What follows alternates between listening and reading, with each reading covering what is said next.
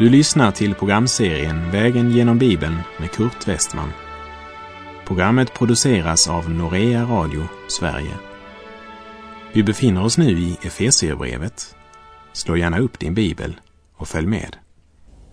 Vi fortsätter vår vandring genom Efeserbrevets sjätte kapitel. I förra programmet så nämnde jag att Efesebrevet är Nya testamentets motsvarighet till Josua bok i det gamla testamentet. Och att Josua och Israel hade tre huvudfiender att kämpa mot när de kommit in i löfteslandet. Och det var Jeriko, som är en bild på världen. Det var staden Ai, som illustrerar köttet, egoismen, självlivet och Gibeoniterna som illustrerar djävulen, lögnens far. Tre huvudfiender plus många andra fiender. Men allt det här får inte göra Guds folk modlösa, utan Paulus uppmanar dem att bli starka i Herren och hans väldiga kraft. I Efesebrevet anar vi något av den oerhörda vidden på Paulus horisont. Först talar han om Guds eviga frälsningsplan och hur gamla förbundets skiljelinje mellan judar och hedningar nu har blivit upphävt i Kristus. För i Kristus har alla människor del i löftet om de bara vänder om till Gud. Paulus talar först om all den himmelska världens andliga välsignelse. Därefter talar han konkret om vardagens bistra verklighet här på den jord där vi nu lever. Kort sagt, Gud har en plan med ditt liv. Och djävulen gör allt han kan för att ödelägga den planen och beröva dig livet i Gud. Därför lever du och jag i den konfliktzon där kampen föregår. Och den frid som skapades genom Kristi försoning på korset kan därför endast erfaras mitt i en ständigt pågående kamp mot det onda. Och i denna kamp finns det bara ett sätt att överleva nämligen att vara iklädd Herren och hans väldiga kraft. Han gör inte mig stark. Han är själv min styrka. Därför sammanfattar Paulus kampen med orden bli starka i Herren och hans väldiga kraft. Hur går det till? Hur blir man stark i Herren? Också här kan vi dra lärdom från Josua bok. Gud hade lovat Israels barn att han skulle ge dem Kanans land till en evig arvedel. Gud gav dem Kanan, men det var deras ansvar att gå över Jordan och ta steget in i Kanan. Och att ta ett steg i tro utestänger på inget sätt varken sunt förnuft eller planerande och eftertanke. Men är det något tron utestänger så är det handlingsförlamning. Men hur blir man stark i Herren? Först måste vi få klart för oss att den väldiga kraften är hans. Liksom vapenrustningen han erbjuder oss är hans. Och denna vapenrustning är han gett åt oss. Men det är vårt ansvar att ta på oss rustningen. Vi läser i Efeserbrevets sjätte kapitel, vers 11. Ta på er hela Guds vapenrustning så att ni kan stå emot djävulens listiga angrepp. Vi minns från Josua bok att både Josua och Israels äldste underskattade sin fiende och nöjde sig med att ta smakprov på gibeoniternas reskost och sedan en förnuftsmässig värdering. Men man rådfrågade inte Herren. Ju mera beroende du är av Gud, desto starkare är du i Herren. Vi måste också få kunskap och kännedom till vår motståndare och ha en sund respekt för hans skicklighet så att vi inte går obeväpnade ut i striden eller går i striden med bara delar av vapenrustningen. Genom att försöka ge en klar bild av stridens allvar och fiendens enorma ondska och falskhet vill Paulus låta oss alla förstå att vi har att göra med demoniska makter. Vi läser Efesebrevet 6, vers 12. Ty vi strider inte mot kött och blod, utan mot förstar och väldigheter och världshärskare här i mörkret, mot ondskans andemakter i himlarna. Vi strider mot ondskans andemakter.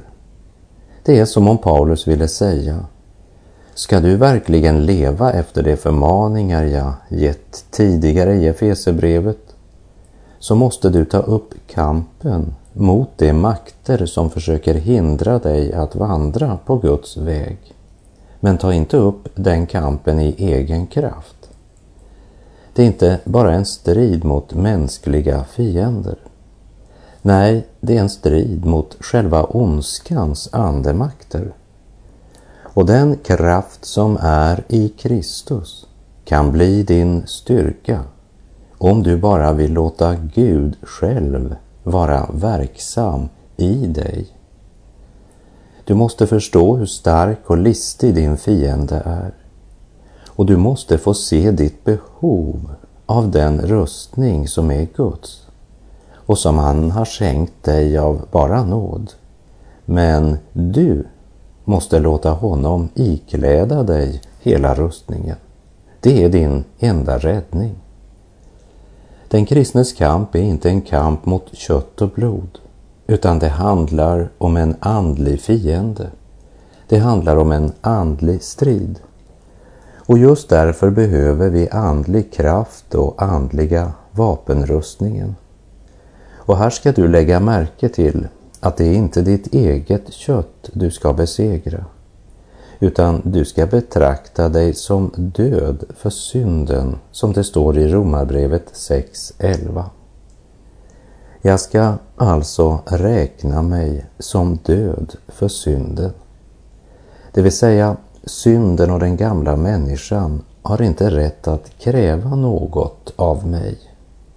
Jag vänder dövörat till synden. Men Gud däremot, honom ska jag lyssna till. Ja, jag ska stå till Guds disposition. Endast Guds vapenrustning kan avslöja djävulens förförelse, lögn och listiga angrepp. Vi läser vers 13.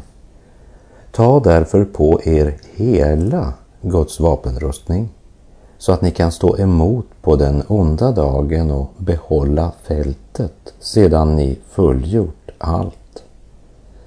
Paulus hämtar sin illustration ifrån kriget. När du kom till tro och blev född på nytt genom Guds helige ande så gav Gud dig sin gudomliga rustning. Och det skedde genom att du fick kunskap om Kristus. I Petrus andra brev kapitel 1, verserna 3 och 4 står det Ty allt som hör till liv och gudsfruktan har hans gudomliga makt skänkt oss genom kunskapen om honom som har kallat oss genom sin härlighet och ära. Genom dem har han gett oss sina dyrbara och mycket stora löften för att ni i kraft av dem ska få del av gudomlig natur sedan ni kommit undan det fördärv som på grund av begäret finns i världen. Men den fulla rustningen är inte något som soldaten tar på sig bara en gång, utan han måste ikläda sig rustningen var dag så länge striden varar. Kära broder och syster som mottagit frälsningens stora gåva. Låt ingen beröva dig din krona. Du är inte bara kallad att ta emot frälsningens gåva och i Kristus gå in i löfteslandet. Men du är också kallad att kämpa för att behålla fältet. Ta därför på dig hela Guds vapenrustning så att du kan stå emot på den onda dagen och behålla fältet sedan du fullgjort allt. Djävulens medarbetare är välorganiserade och aldrig har väl hans organisation manipulerat världen som idag.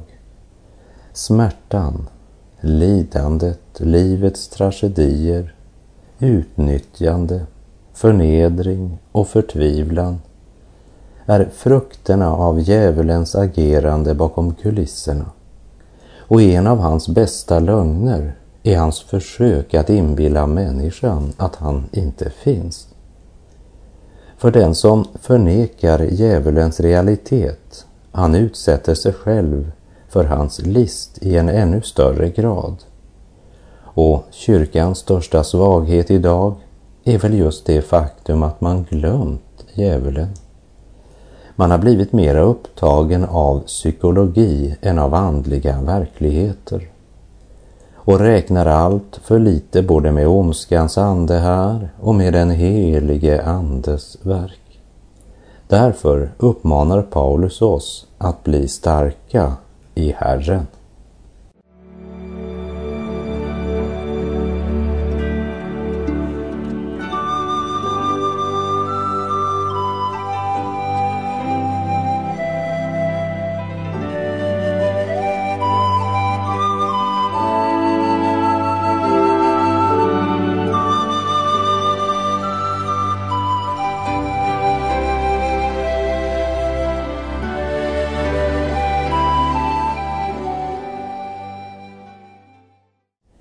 Fienden är både lokaliserad och identifierad och det är en andlig fiende. Det är djävulen och hans demoniska ande här.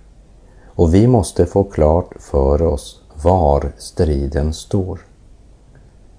Idag är det många i församlingen som håller på att förlora den dimensionen som heter andlig strid och inbillar sig att bara vi har en fin församlingslokal och många som besöker våra gudstjänster och aktiviteter så går verksamheten bra. Men istället för att se på den vackra lokalen eller hur många besökare man har så borde man stanna upp och fråga sig, blir de som kommer verkligen uppbyggda till ett rikt Kristusliv? Får de grundlig systematisk undervisning i Guds ord? Är det kärlekens ande som härskar i församlingen? Har skvaller begränsats till ett minimum? Är det Andens kraft som driver församlingen framåt? Många församlingar tycker om att tala om hur många som gav sig till känna och mottog Kristus under en möteskampanj. Men när man undersöker saken noggrant och efter två år söker efter det så kallade omvända så har de ofta försvunnit. Vi har visst inte insett att det är en andlig kamp, en strid som kostar allt och att varje enskild behöver bli väl grundfäst i Guds ord och iklädda hela Guds vapenrustning. Paulus säger alltså att poänget med att ikläda oss Guds vapenrustning är att det är det enda sättet på vilket vi kan hålla stånd mot djävulens listiga angrepp. Bibeln beskriver också den troende som en pilgrim och som pilgrimer måste vi vandra genom denna värld. Och nu önskar Paulus att för oss presentera den arsenal som är tillgänglig för oss till vårt försvar under denna farofyllda vandring. Bibeln talar också om den troende som ett vittne som ska berätta budskapet om Jesus ända till jordens yttersta gräns, som det är uttryckt i Apostlagärningarna 1.8. Men när den helige Ande kommer över er ska ni få kraft och bli mina vittnen i Jerusalem och i hela Judeen och Samarien och ända till jordens yttersta gräns. Bibeln talar också om den troende som en tävlingslöpare. I Första Korinthierbrevet 9.24 står det Vet ni inte att av alla löparna som springer på en tävlingsbana är det bara en som får priset. Spring så att ni vinner det. Men alla som tävlar underkastar sig i allt hård träning. Det för att vinna en segerkrans som vissnar. Vi för att vinna en som aldrig vissnar. Jag löper alltså inte utan att ha målet i sikte. Men när Bibeln talar om oss som soldater som strider den goda striden så uppmanas vi att ikläda oss hela Guds vapenrustning. Efesierbrevet 6, vers 14 och 15 säger Stå alltid fasta, spänn på er sanningen som bälte kring era höfter och kläder i rättfärdighetens pansar och sätt som skor på era fötter den beredskap som fridens evangelium ger. Lägg eh, märke till att den första del som Paulus nämner är sanningens bälte. Sanningen kommer först av allt. Och Jesus sa om sig själv, jag är sanningen. Spänn på er sanningens bälte. Att spänna på sig bältet talar om att förbereda sig till strid. Sanningens bälte blir dig givet för intet, men det är din uppgift att spänna bältet på dig. Spänn på dig sanningens bälte. Bältet är den del som håller resten av rustningen på plats. Den långa stridsdräkten de hade på sig måste bindas upp, eljest kunde de inte röra sig fritt. Och till det så använder man just bältet. Sanningens bälte talar både om evangeliets objektiva sanning, att Gud i Kristus har försonat all världens synd. Men det talar också om den subjektiva sanningen, det vill säga att själv tala och handla sant, alltså att vara sann. Spänn på dig sanningens bälte. Inför mötet med fienden uppmanas vi att spänna på oss sanningens bälte. Sanningen är det som håller samman hela rustningen. Och vad är den sanningen? Det är Guds ord. Och det är Kristus. Den Kristus som uppenbaras i ordet. Vad vi behöver idag är människor som sprider och förkunnar Guds ord så som det står skrivet. Lagen och evangeliet. En förståndig Herrens broder skriver. Med sanning menar någon en läromässig sanning. Andra menar att det är hjärtats sanning, alltså uppriktighet.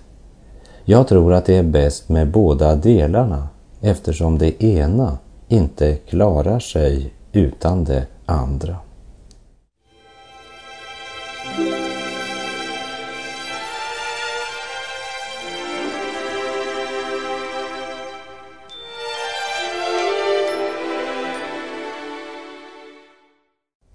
Det första han nämnde var sanningens bälte och orden till oss var spänn på dig sanningens bälte.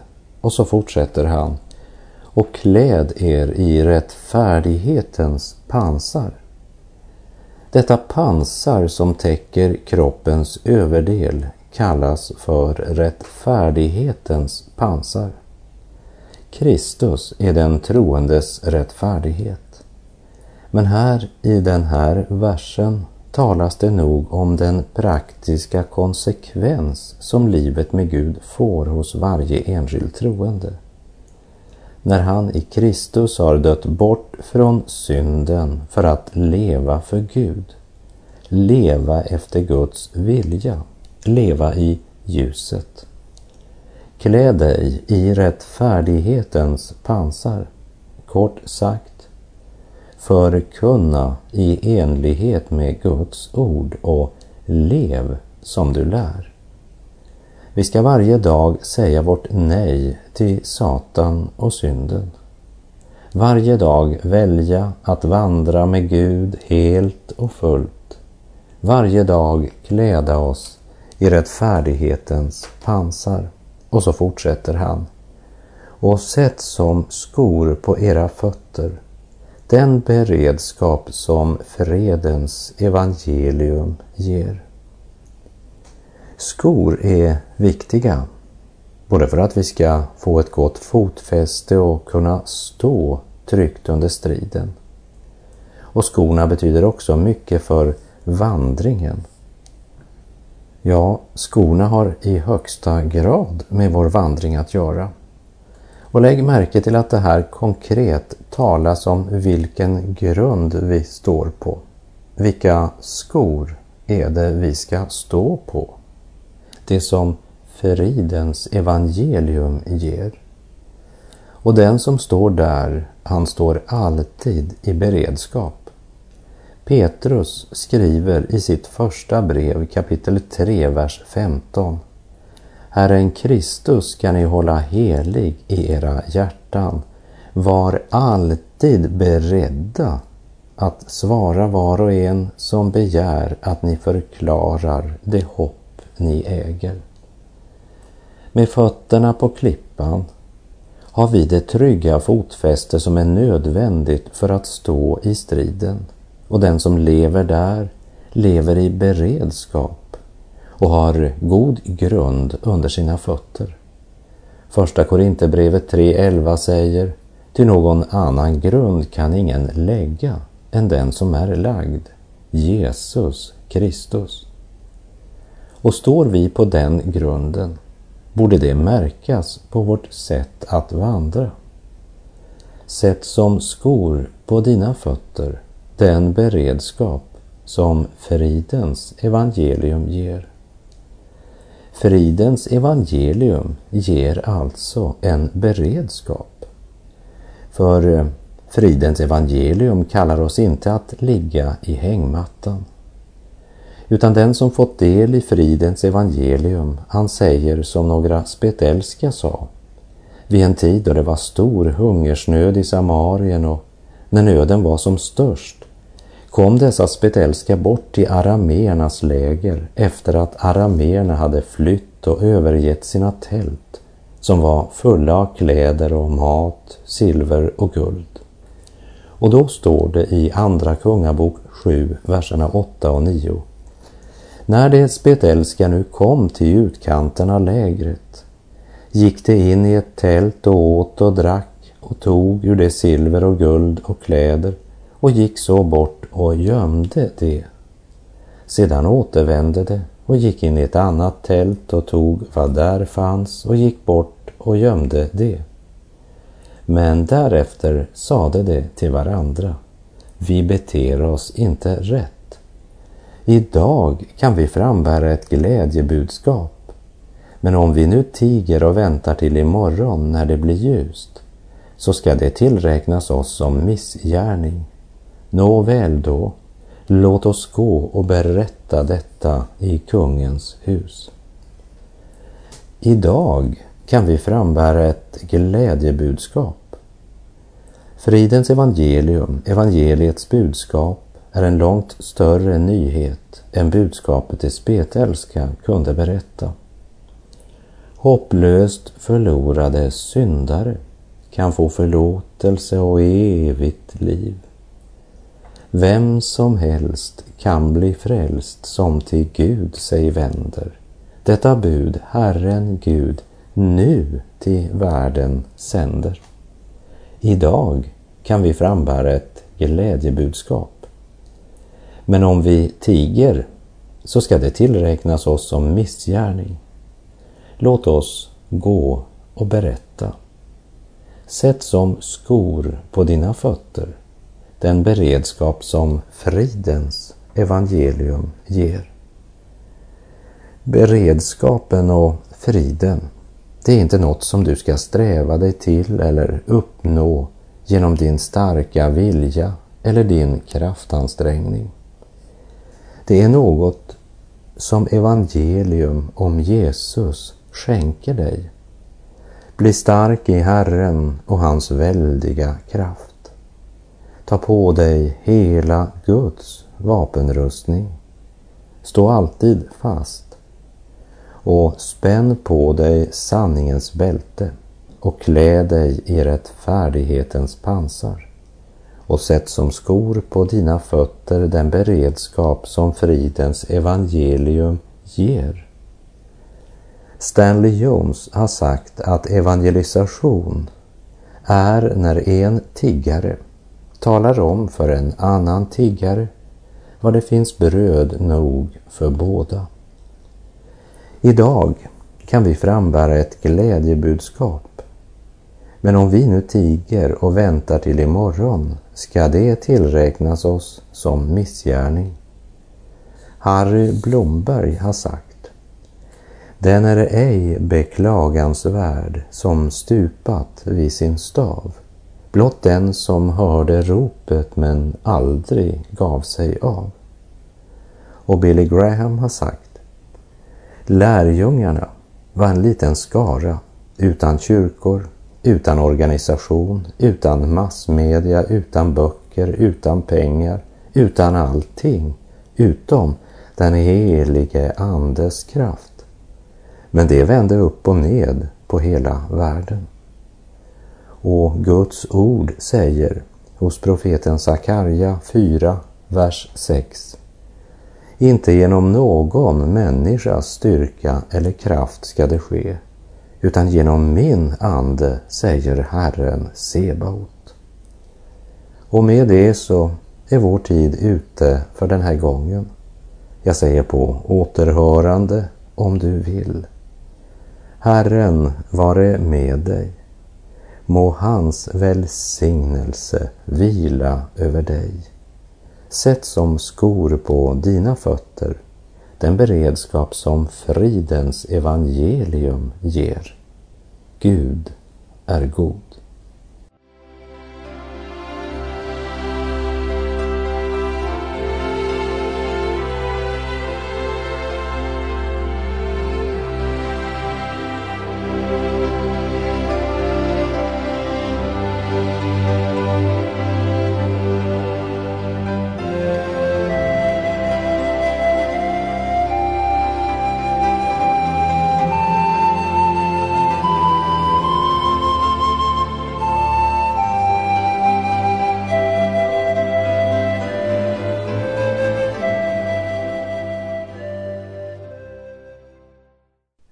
En lyssnare från Ängelholm i Skåne har skrivit till oss. Ett stort tack för programmet Vägen genom Bibeln. För mig har det blivit ett måste att höra och jag tackar Gud. Med önskan om Guds rika välsignelse.